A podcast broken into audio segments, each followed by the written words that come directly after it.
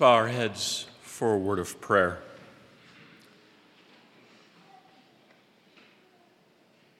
Gracious Father, as we come to the close of the season of Christmas and move into the season of Epiphany, remind us that this gift of your Son, our Savior, is ever before our eyes, and that we cherish this gift each and every day. Be with us as we watch him grow into a ministry that you placed before him, and as he walks to a cross to accomplish the purposes that you intend. Father, we pray, be with us this day as we move into this season of Epiphany and as we see the Christ revealed to us ever more clearly. Lord, be with us. In Jesus' name we pray. Amen. Epiphany. It is, by definition, a moment of sudden revelation or new insight, a poignant, sudden, profound understanding of something.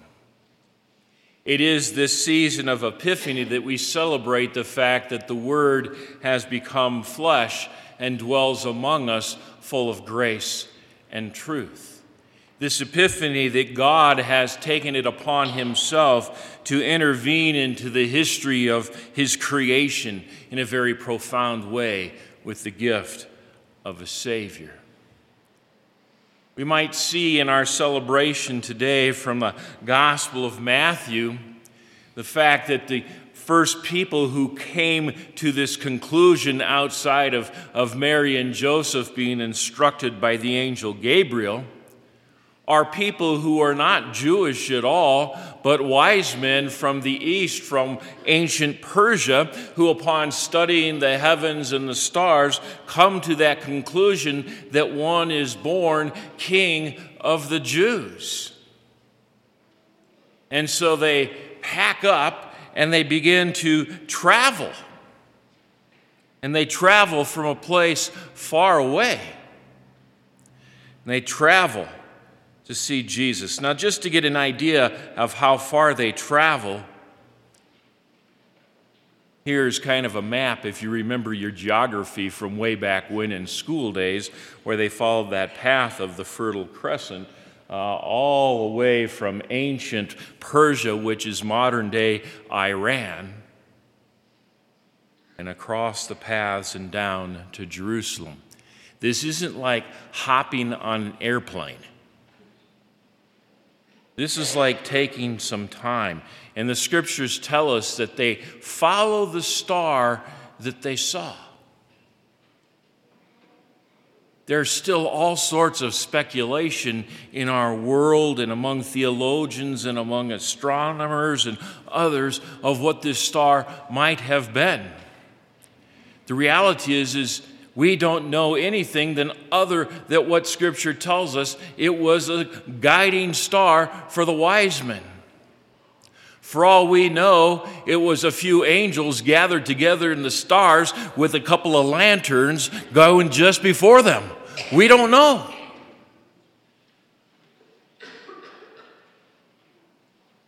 But what we do know is that their journey was not a small one we have this idea, and most of us do it, and we do it in our nativity sets and stuff. We have this idea that it was three guys on three camels working their way around.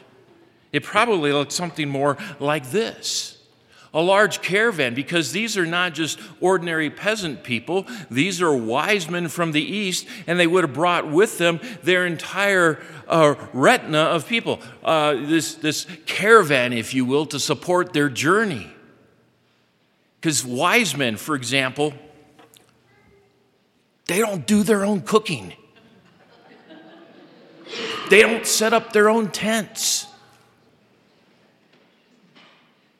They would have had a whole gathering of servants to do all of those things for them as they traveled because they were the very closest thing to royalty in the land that they came from, other than the king himself.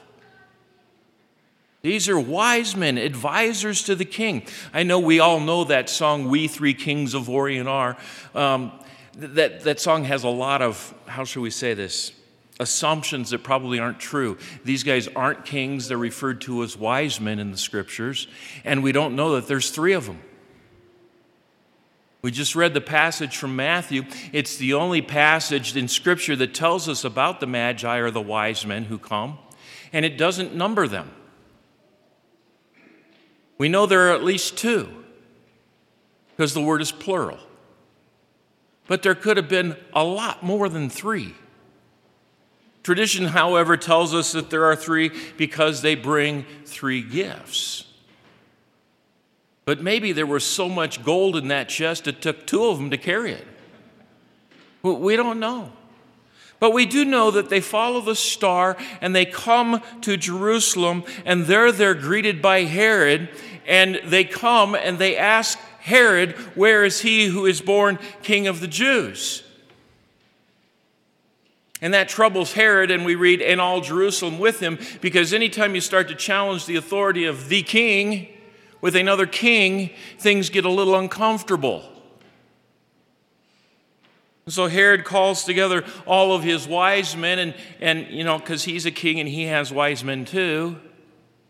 And he asks them, where, where is this king of the Jews supposed to be born? And they tell him, in fulfillment of prophecy, in Bethlehem. Now, my question is Did the star get it wrong?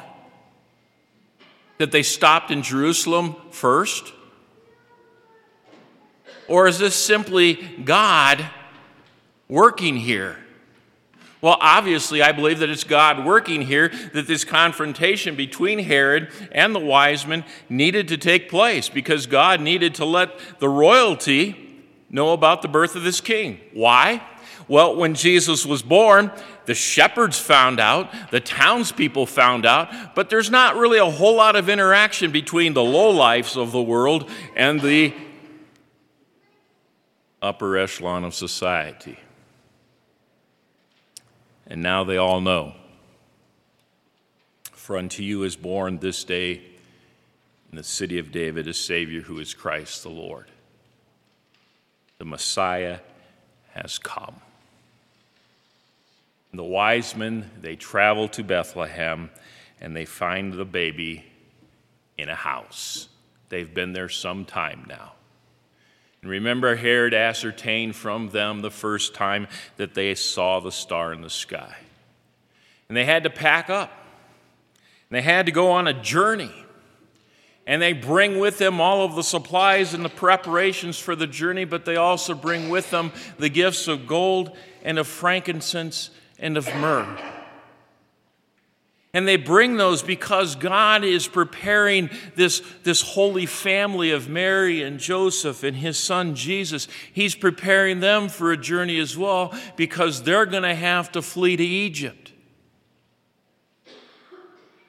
to avoid the wrath of Herod, who, as we know, is going to put to death all of the male children under the age of two in the region of Bethlehem.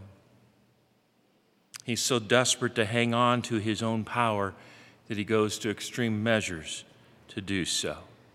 And so Mary and Joseph and Jesus flee. But you see, this whole story is wrapped up in what we might call journeys. It's the journey of Mary and, and, and Joseph to Bethlehem in the first place for the census so that the Savior could be born. It's the journey of the wise men coming from the east and preparing to go and worship He who is born King of the Jews. It's the journey once again of Mary and Joseph and this time of Jesus as they flee to Egypt. And it's the journey of Christ Himself, who journeys then through His life here to go to a cross where he suffers and dies for the fullness of our sins, to wash us clean and forgive us.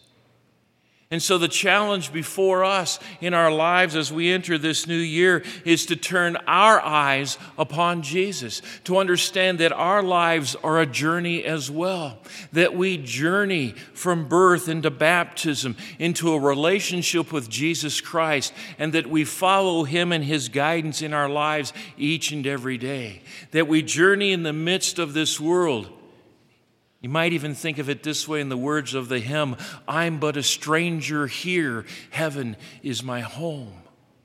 That we journey here as witnesses of our Savior Jesus Christ, as bearers of the good news of salvation, as the Gabriels to an unknowing world around us, as the wise men who bring the gifts of our lives. That which He has entrusted to us, to serve Him by serving others and serving His kingdom. I know as we enter into this new year that it's often popular for people to embrace New Year's resolutions. Some of you may have already done that. And I know that you're all being hammered with all of those ideas on television. Lose weight, make this change, give to this charity. By the way, when I said lose weight, Bob's going, Give to this charity, do that, turn this new leaf over, make this change in your life. Well, every day is an opportunity to start fresh with our Lord and our Savior Jesus Christ. Every day is an opportunity to look at our own hearts and to see where we're at and our attitudes, our mind, our spirit. Every day is an opportunity to return to the promises of our baptism, to fall on our knees and make confession to God that we indeed are poor, miserable sinners in need of His forgiveness. Every day is a day to cherish the life that we have in this world, knowing that it could be our last day. Every day is an opportunity to say, Lord, show me what you would have me to do that I might serve you with a quiet spirit and a glad heart every day is a day to serve the Lord and connect to Him. Every day is a day to give ourselves as gifts to the King and to turn our eyes upon Jesus. In His name, Amen. And now may the peace of God, which passes all of our human understanding, keep your hearts and minds and the true faith of God in Christ Jesus unto life everlasting. Amen.